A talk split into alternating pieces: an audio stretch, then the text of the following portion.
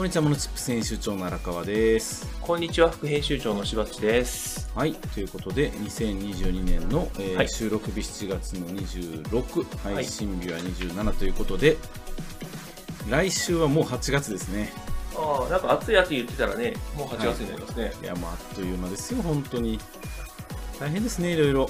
世のなんかでも中は。7月超えたら、こう、暑さが緩んでくるイメージがないですか？え、そんななことないでしょ、お盆でしょ、一番暑いの。あ、そんなことないですか？もう、なんかやっぱ高校野球やってる時が40度ぐらい行くみたいな勢いで、はいはいわーってなってる記憶ですけどね。そっか、そっか。じゃあそうかもしれないですね。まだまだこれからですよ。今朝とか暑かったもんな、もう本当に。まあね、そうですよね。もうなんか節電って言ってたのどこに行ったんだろうって感じですよね。まあ、暑すぎてみんな言ってられなくなりましたね。熱中症で倒れるか節電するか、どっちかという感じになりつつある気がしますが。いやー大変。まあでもほら、カンカン照りになると太陽光めっちゃ発電するんでね。はい。なんかその辺のピークカットにはなるかもしれないと思いながらなんですけれども。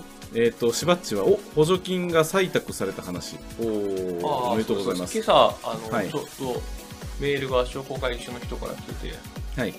前言ってた中小企業新事業展開応援事業補助金、はいはい。これあの採択されたという連絡が来ましたおー、素晴らしい。おめでとうございます。どうなんだろうなあの怪しいなと思いながら出した計画だったんですけど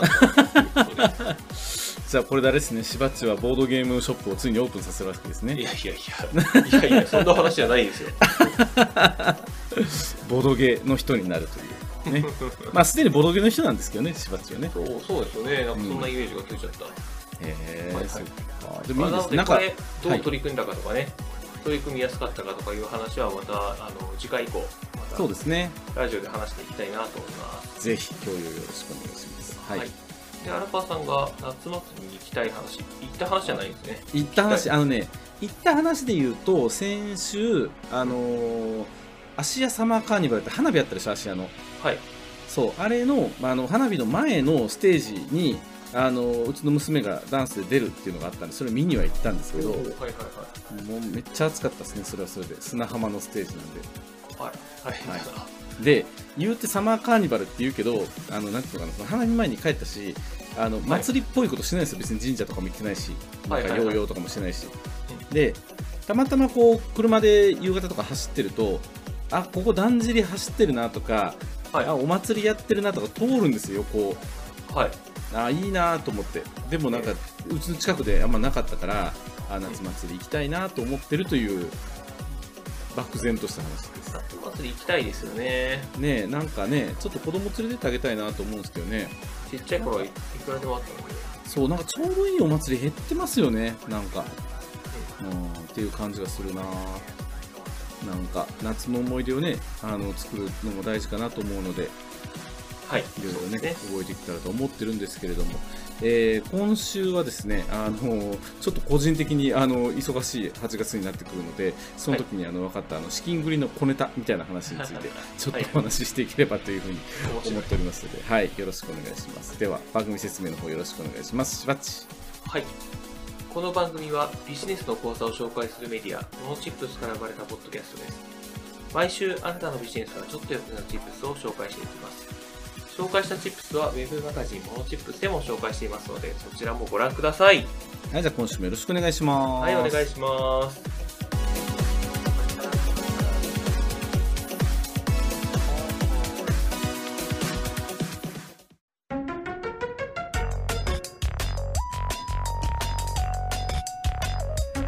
はい、ということで今週の荒川のテーマ資金繰りに関しての小ネタをまとめてち見たチップスということで。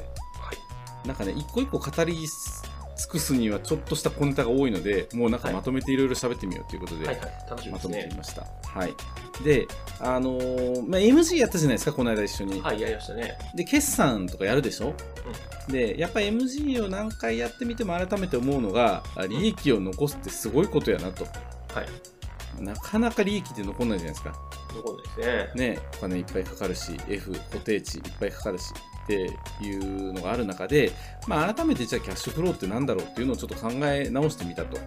であの個人的に会社が8月末決算でもあったりするので、そろそろいろいろ準備しないといけないんですよね。そうですね、いいタイミングですね。そうなんですよ。っていうのもあったので、まあいろいろと今やってることとか小ネタとかっていうのをまとめながら、ちょっとしばっちともあのどういう考え方でしてるのっていうのを話し合いながら、あの雑談できればというような感じのネタでございます。はい。はいでまずは資金繰り編。はいえー自己資本と他人資本っていうのを MG ではすごい評価基準にされるじゃないですか。はい。自己資本いくらなったとか、まあ、他人資本がいくら持ってるとかっていうのはあんまり評価関係ないっちゃ関係ないんですけれどもはい。現実世界でいうと結構大事ですよねそうですね。自己資本、まあ、利益剰余金内部留保資本金このあたりになっていくのが自己資本で他人資本っていうのはまあ借り入れですよね主に銀行はい金融機関、公庫とかっていう感じなんですけれども、えー MG もやってて思うのが、えー自己資本だろうが他人資本だろうがキャッシュがないと会社は潰れる。うん、それは多分間違いないと思うんですよ。今月支払いができなかったらもう潰れちゃうっていうのもあるので、はあのやっぱりキャッシュ手元に置いとくっていうのは大事なんですけど、えー融資に対する考え方って人によって違うじゃないですか。はい。借りれるときに借りておけ派と、お金を絶対借りたくないと。自己資本でなんとかやりたいっていう派。借りられるときに借りられるだけ借りておけっていう人ですね。あ、そうそうそうそうそう、借りられるだけ借りておけ。そう。ですね。これ、しばっちどう思います？考え方で言うと。いや、僕ね、その、借りた方がいいけど、返すことを考えて、返せるだけ借りておけですね。なるほど、なるほど。借りるだけ借りたら、ちょっと、あの、利息が高すぎるとか、払えないとかなっちゃうと嫌なので、うんうんうんそこは計算した方がいいよっていう派ですね。そうですね。まあ、今ね、超低金利とか、それこそあのコロナのゼロゼロ融資とかあったから、あの時はね、本当借りれるだけ借りとけっていう派の人も多かったんですけど、うんちゃんと手をつけない人ってどれぐらいいるんでしょうね、ゼロゼロ融資。借りない人。え、じゃあ、あの、借りたけど手をつけてない人。はいはい、借りたけど手元にある人か。そう。いや、どうなんだろうな、でも。意外と手つけちゃってすっげえ困るっていう人結構いるんじゃないかなと思うんですよね。あの銀行、金融機関に説明した用途以外に使ってる人が多い気がしますよね。あの、使途、使用使途違反って結構金融機関は嫌がるっていう話なはずなんですけど、結局お金に色がないから分かんないじゃんってなっちゃうんですよね。あのまあね、あの、なんかあった時には言われますけど、なんもないとなんもないので、うん。ちゃんと返せれてるうちは、ね、あんまり気にならないのかもしれないですけど。そうですよね。なので、まあ、あの計画的に手をつけるべきだとは思うんですけれども、えーっと特に意味もなくあの借りれるだけ借りておけって言った人たちで手をつけてしまってると結構やばいよねっていうのは、はいそろそろ来るかなという時期ではあるかなと。そうですね。うんまあ、この辺は本当人によって考え方かなっていう気はしますね、条件次第。で、えーっと金融機関いくつと付き合う？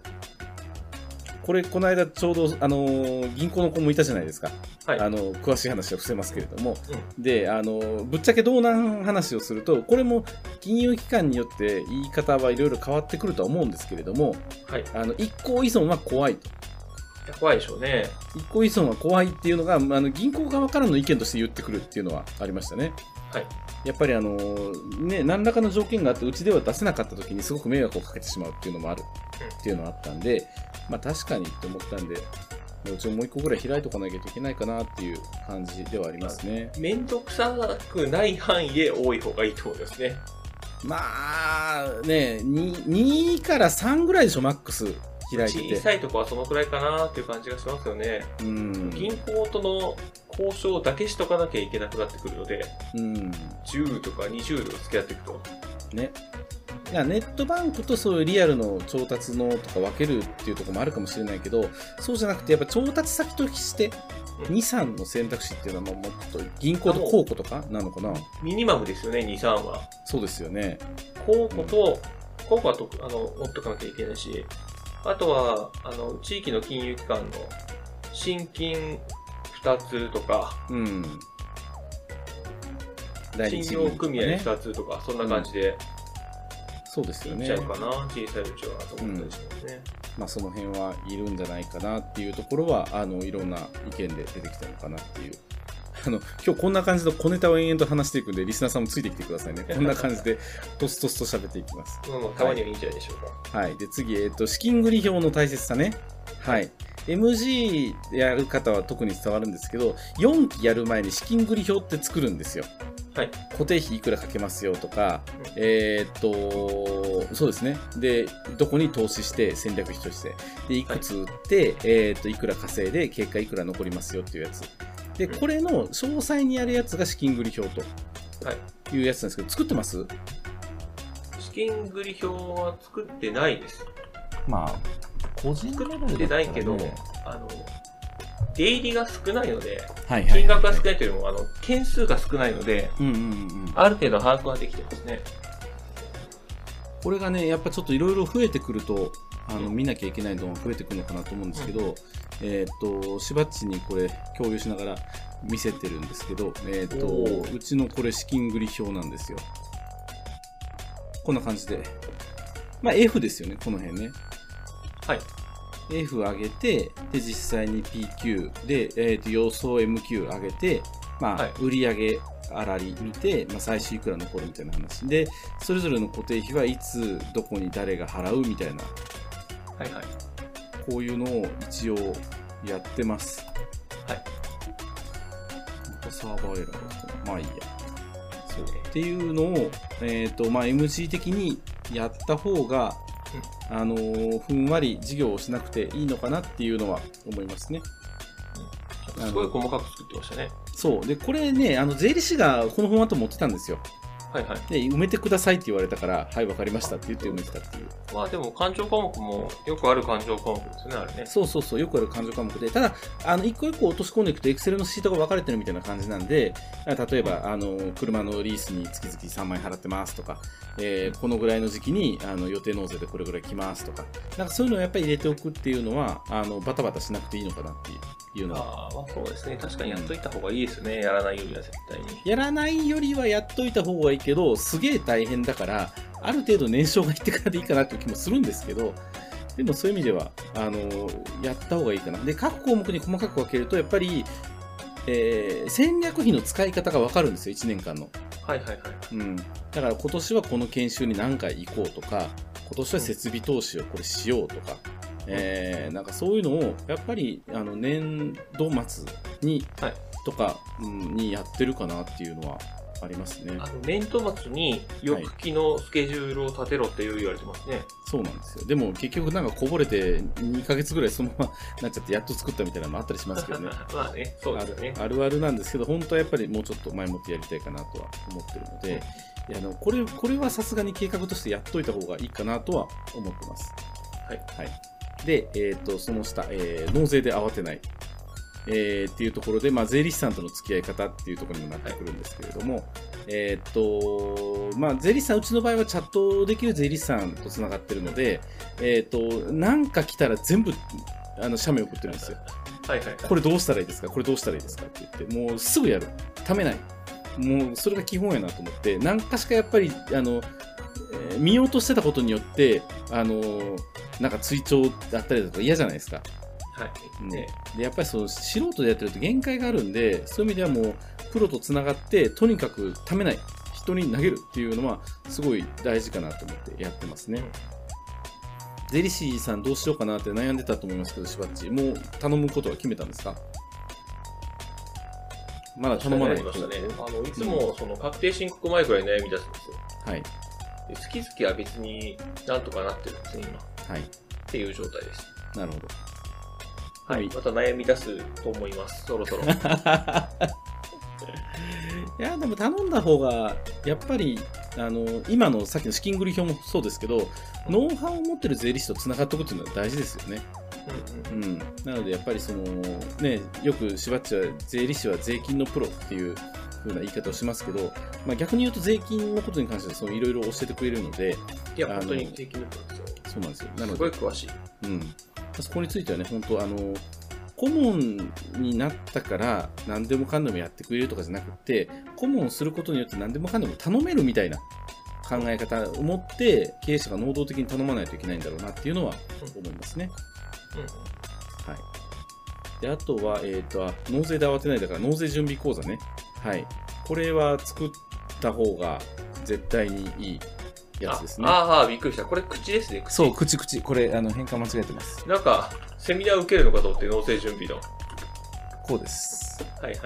はい。まあ、あの、講座の講が、えー口じゃなくて、変換ミスセミナーの方の項でしたね。講義の項。そうなんですよ。はい。なので、まあ、納税準備口座作ったりとか、あと、これ、この間、あのー銀行から勧められて、ええと思ったんですけど、後になってこんな活かし方してるよっていうのを聞いて面白かったのが、えっ、と、定期積み金。はい。定期積み金、銀行入って欲しがるんですよ。はい。で、別に長期でやろうが短期でやろうが途中で解約してもお金かかんないですよね、これ。うんうん。だから定期積み金で年間の納税分ぐらいをあらかじめ設定しておいて、はい毎月そこで引き落とさせておいて、納税の時にそれを解約して払うっていうやり方で全然いいんじゃないかなというふうには思いますね。はい。はい。なので、えーっと、そういうやり方もあるよと。うん、なんかやっぱ口座分けとくっていうのは大事なのかな。なんか人間あると使っちゃうんでね。あると使っちゃうみたいな、そういう個人の話じゃないけど、それでもやっぱりなんか余裕があるわと思って、なんかいらん投資したりしちゃうじゃないですか、やっぱり。しますね。もう研修行くかとかなりますからね。ね、そう。あとやっぱクレカとかも結構怖いんでね、法人のカードとか持っちゃうと結構ね、あれみたいな支払いとかあったりするんで、そう。そうですね。そうなんですよ。だからやっぱ口座分けとくっていうのはすごく大事なのかなっていうのは思うので、こういう保険用の口座みたいなのは、い個持っておくと大事なんじゃないかなっていうふうには思います。はい。はい。えー、あとは、えっ、と、まあ、今の税理士さんのつながりで、えっ、と、まあ、決算近くなってきて、ちょっとした小ネタの節税策で言うと、倒産防止共済。はい。はい。これね、えっ、と、年間いくらだったかな ?500、マックス700万ぐらいまでいけるんですよ。7年間とかで。確か。はいえーっと、ちょっと待ってください。年間100万ぐらいだったかな？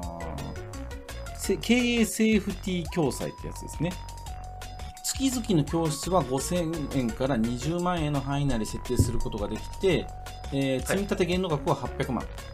はい。だから、毎月20万でやったら240万になるから、えー3年でいっぱいになっちゃうけど、まあ、なかなかそこまでかける人はいないけれども、えっ、と、40ヶ月以上納めていれば、掛け金全額が戻るらしいですね。そうそうそうそう。だから3年、4年ぐらいやっとけばいいかなっていう話ですね。4年で600万いくぐらいが条件で考えたらいいのかな。そうですね。で、結局これでも、解約したらお金が返ってくるだけなんで、利益の繰り延べではあるんですよね。うんうん。うん。なんですけれども、あの、まあ、一応今期は、あの、経費として支払ったってことになるから、まあ、儲かった年にこれやって、儲かんない年はこれやらないで、みたいな感じ、はいまあ、ミニマムにしとけば6万円で済むから、はい。その辺をうまく調整しながら、まあ、4年以上やるのであれば、まあ、ありなのかなっていう感じではありますね。そうですよね。はい。なんです。なので、えーっと、まあ、大体、ちょっと儲かってる中小企業は、税理士さんがこれを進めてくるんですけど、倒産防止共済、えーなんですけれども、まあ、もしまだやってない方で、ちょっと利益出そうかなっていう方は、なんか下手にこう、パソコンとか買って、利益を消してとかっていうふうに考えるぐらいだったら、まあ、これも一つ選択肢に入れといてもいいのかなっていうのはありますね。そうですね。はい。赤字だった時に解約したらね。そうなんですよ。そう。助かるっていうことですね。うんはい。えーっと、次に、えーっと、繰越欠損金。はい。これやっぱりあの、MG やってみて改めて繰越欠損金って強いなって思ったんですよ。そうなんだ。そう。あの、単年度でドッカンって利益出たとしても、繰越欠損金が溜まったら、相殺できるじゃないですか。できますね。そう。で、あの、まあ、繰越欠損金何かってね、リスナーさんは大体わかると思いますけど、まあ、赤字は繰り越してプールできるんですよね。はい。で、翌年黒字になったとしたら、去年の赤字を使ってその利益を消し込めるんですよ。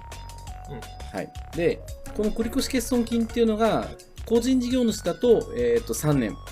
はい。法人は10年。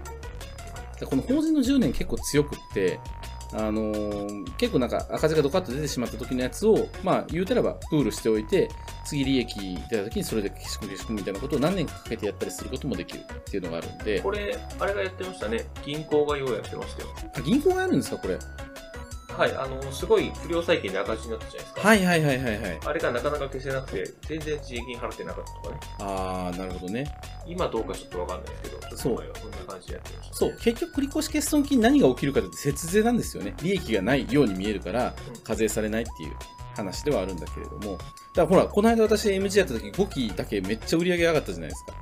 はい。でも、1、2、3、4の繰越欠損金が残ってたんで、単年度利益で言うと本当10とかになったんです。なるほどね。で、あの、一瞬悩んだのが、あの、一番最後の決算入る直前のところで、あの、借り入れ返そうかなと思ったんですよ。すい。ごいキャッシュが手元にあったんで。でもあの、そこで返すってやって、繰越欠損で、あれ、全然利益残ってない、まだ赤残ってるっていうふうにしてもよかったんですけど、まあいいや、一回そのままやってみようって言ったら、そんな感じになったんで、そうか、今、あどれぐらい累計で、まあ、黒字で会社にキャッシュが残ってる、もしくは累計で赤字のやつが残ってるとかっていうのは、把握しておくっていうのは大事なんだなっていうのを、肌身をしあの感じて思ったという。そうですね。大事ですよね、これね。そうなんですよ。会社って長く続くんでね、そういう意味では、あの今までの累計っていうのを見ないといけないですよっていう。はい。繰越欠損金してないあの個人事業主って結構いるような気がして、ああ、そっか、個人事業主そう書。かなきゃいけないじゃないですか。繰越欠損金がいくら残ってますっていうのを。青色でもですか？あはい、そうです。あ、そうなんや。へえ。それもったいないですね。ねえ、あの、自分でやってる人はちゃんと書いといたらいいのになと思いますね。まあだからそういうところも税理士さんだったらこれ使えよこれ使えよという多分この辺の提案は絶対してくると思うんですよ税理士さんってでも間違いなくやりますよね、これは。そうですよねそこやらなきゃったら何やってんだかぐらいのレベルの話になってしまうので。だからやっぱり税理士さんを頼むことによるあのなんていうの？こっちの方が十分ペイするやんみたいな考え方のうちの一つなのかなっていう気はし税理士さん、そうですね。うんいいことはすごく多いと思います。そうですね。はい。最後は損益通算、えー個人事業主と法人で違うよっていうところですね、はい。まあ、法人はすごく分かりやすいその会社の事業の中の取り組みができるので、まあ、こっちで損失出たけど、こっちで利益出たとかっていう時にそこを相殺できるけれども、まあ個人事業主はなかなかね、これを損益通算として認めてもらえる、認めてもらえないっていうのが結構大きかったりするので、うん。そうですね。ね、なかなか悩ましいところではあるなという感じではありますね。あの競馬のな馬券買いまくってた人があの経費に認められなかったとかね、ありましたもんね。えっ、と、その時買った馬券だけが経費ですね。その当てたやつだけでしょ。そうそうそう。で累計でこう1年分買って何百万とか使ったとかってやつは、あのプラスじゃないんですよね。そうね。そう、プラスというか、あの経費にはならないっていう。いや、しょうがないよね。競馬だからしょうがないよねとも思うんですけどね、なかなか。まあね。ギャンブルですからね。そこで二重課税がどうのって言われても、まあ、まあねーっていう感じになっちゃいますよね。そうまでやって、ギャンブルやるのか、当たっても全然儲かんないじゃん。もうだから好きだからやってるんでしょ。うん。ハイリスク、ローリターンみたいになってますけどね。ねそんなことやられたら。はい。っていうような、あの、トストスとこう小ネタを挟みながら、ああ、そろそろやらないといけないことが多いなっていうのを考えてる今日この頃で。あの、はい今期の目標としては、えー資金繰り表を、えー決算前までに作る。まあでもね。決算閉まってからじゃないと作れないとこもあるんですけどね、実際。売上とか、あの、まあでも、売上は読めるか。売上読めたら作れるか。そんなにね。だから閉まってみないと分かんないって言ってる時点でダメなんですよ。リアルタイムで把握してないとダメなんです。まあ、そうですね。今自分で言いながらすごい納得した。日時決算ですよ、日時決算。結局なんか決算書できてきて、ほーって言ってそれを元に作ってるからいつも2ヶ月遅れるんですよ。そう。そんなことしちゃダメ。うん。っていうことですね。だから、そんなことしちゃダメって言って日時決算とか言うけど、それをサポートしてくれるのも税理士だったりするんで、そう。なんかうまくそこをコミュニケーション取れる税理士さんとつながるといいですね。うん。はい。とは思っております。なんかありますか、しばっち？いや、そうだよな、いるよなと思いながら聞いてました。いろいろね。大事ですね、これね。はい。やらんといかんな。でも会社作りたいなと思いますね。ね。はい。突然会社作りましたって言ってるかもしれない。じゃああの、じゃあ来週のしばっちのテーマは、あの、会社を作りましたでよろしくお願いします。はい。まあ、じゃあこんな感じで。あの、なんかちょっと小ネタ、これもっとこんな方がいいよとか、間違ってるよとか、なんかコメントあれば、ぜひ、あの、YouTube や、あの、SNS のコメントいただければと思っております。はい。はいということで、えー今週の荒川のテーマ、資金繰りに関しての小ネタをまとめてみたチップスでした。はーい。まとまりましたね。はい。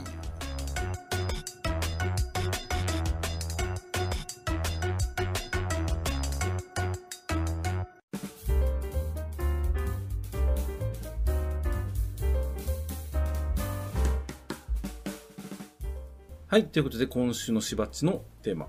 ホワイトボードで案件管理が便利なチップスということで。ホワイトボードハマってますよね、最近ね。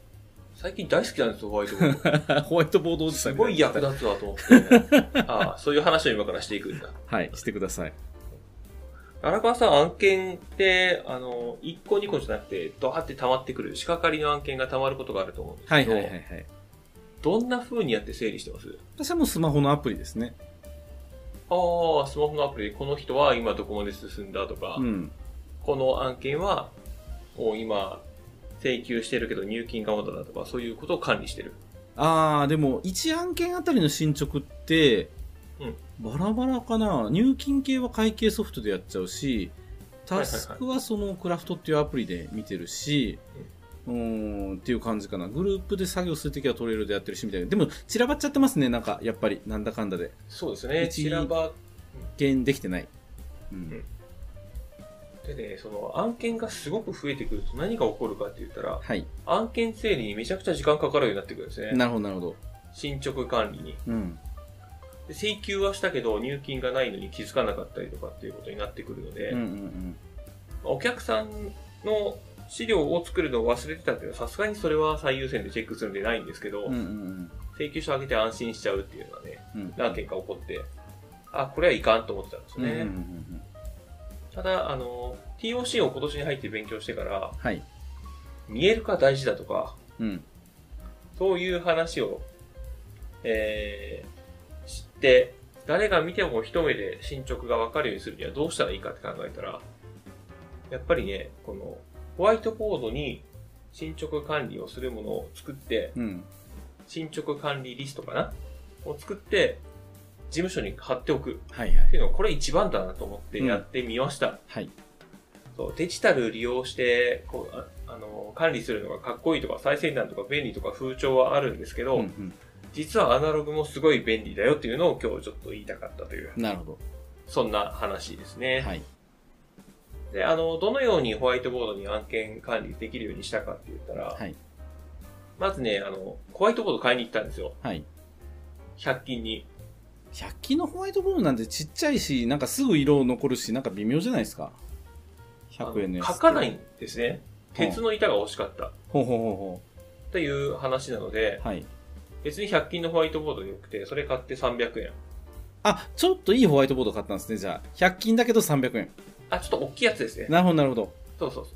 あの、大きな、えー鉄の板が欲しかったのでって話が。はい。で、これ300円だから悪くなったら、あのーアスクルとかで買い直してもいいよねとか、カウネットとかで。まあね。ホワイトボードこだわる人はこだわりますからね。高いの買ったりしますからね。人による。いその、うんいきなり金をかけるのはね、はい。TOC 理論に反するので、なるほど、なるほど。簡単にまずやってうまくいけば投資しようという話ですね。うんで、それ買ってきて、次にあの、業務フローを考えました。はい。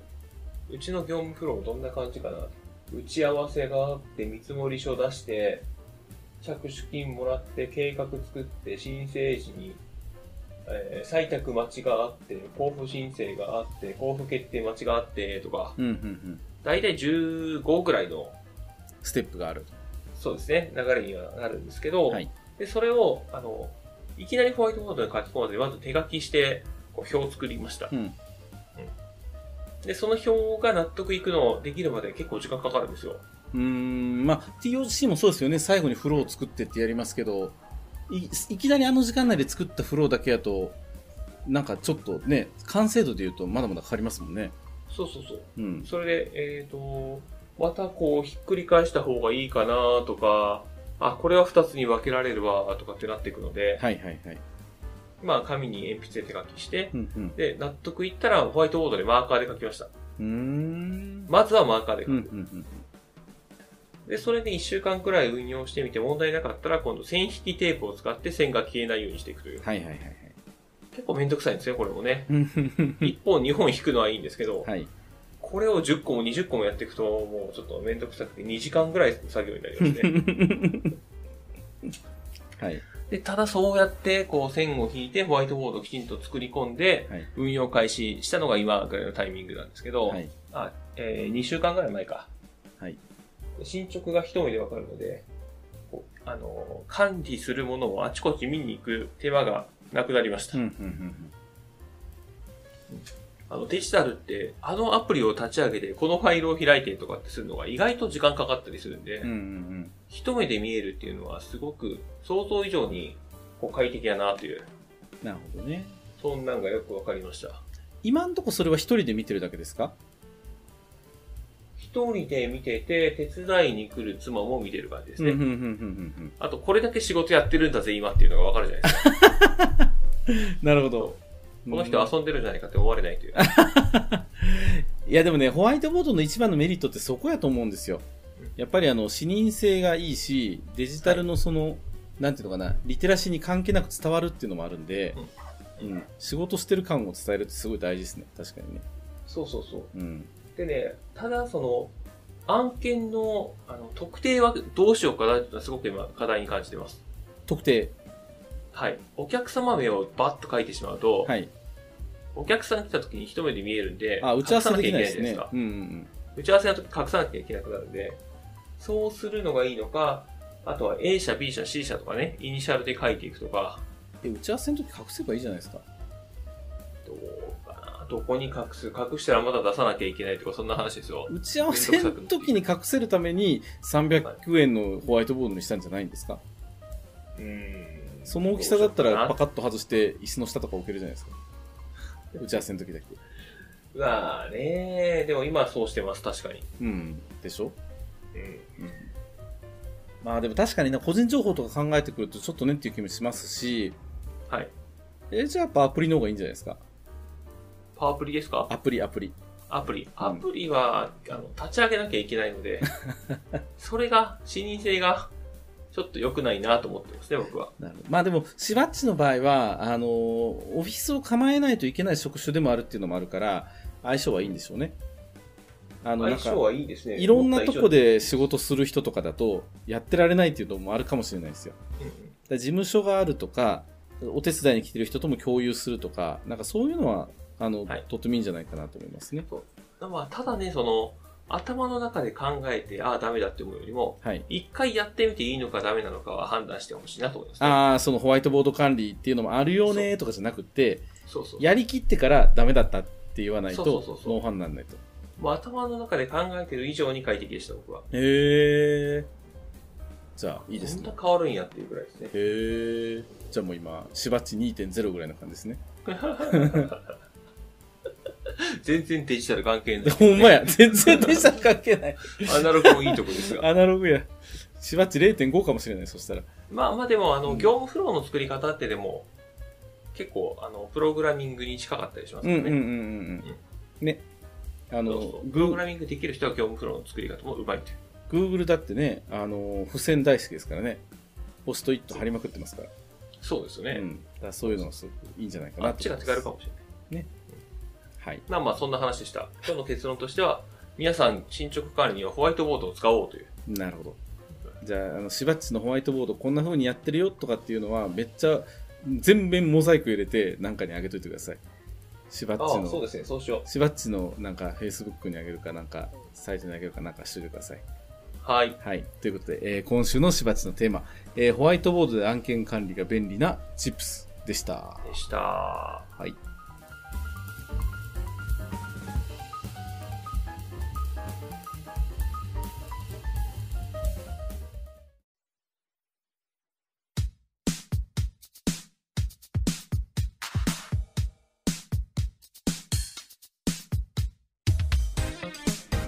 はい。ということで、今週のものチップステーションいかがでしたでしょういかかがでしたでしょうか？ということで、えー、ね、あの、お金は大事ですよね、本当にね。お金は大事です大事ねで。すよ、本当に。何もできないですからね、お金ないと、本当に。ね、本当に。はい。やっぱりあの、で、やっぱキャッシュが手元にないと、打てる手がすごく限られるので、なんか0円からこれ、これできます、あれできますとかね、無在庫販売とかなんかあったりするけど、まあやっぱり最初に手元にね、キャッシュをどう用意してどう回していくっていうのは大事なんじゃないかなと思うし、まあそのための計画を立てるのはひょっとしたらホワイトボードの方がいいのかもしれないというような。ホワイトボードはいいですよ。ホワイトボード教みたいになってきたけど。じゃあちょっとあの、しばらくホワイトボードを極めてみてください。あの、はいホワイトボードの小ネタなんですけど、えーっと、マーカーで書いて、古くなって消えなくなる文字とかあるじゃないですか。はいはいはい。あれどうやって消すかわかります？えー、マニキュア消しとか、あもっと手軽に行くと、100均に売ってるあのウェットシートあ。はい。かな？ウェットシートも、あと激落ちくんとか使う人も多いんですけど、表面のコーティング剤を剥がし落としてしまうのであんまり良くないんですよ。はい。一番綺麗に消すのは、上からホワイトボードマーカーでなぞるです。ああ、それもありますね。確かに。それもやる。ホワイトボードマーカーには剥離剤っていうのが入ってるので、乾く前にそれでもう一回溶かして消すと綺麗になります。はいはい。でホワイトボードも油性で間違って書いた時でも消えますか？無理です。油性で間違って書いたらもう諦めてください。ねえ、そんなこともあったなはい。そうなんですよ。なんかね、ホワイトボード、あの、こだわり出すといろいろあるので、まあ、しばっちがいろいろノウハウを貯めてもらえると思いますので、よろしくお願いします。はい。じゃあ、締めの方お願いします。はい。番組のフィードバックは、ウェブマガジンモノチップスのお問い合わせフォーム、またはノート、ツイッターでお待ちしております。はい。ということでお送りしましたのは、モノチップ編集長の荒川と、副編集長のしばっちでしありがとうたご。ざいました。はい、またねーまた来週。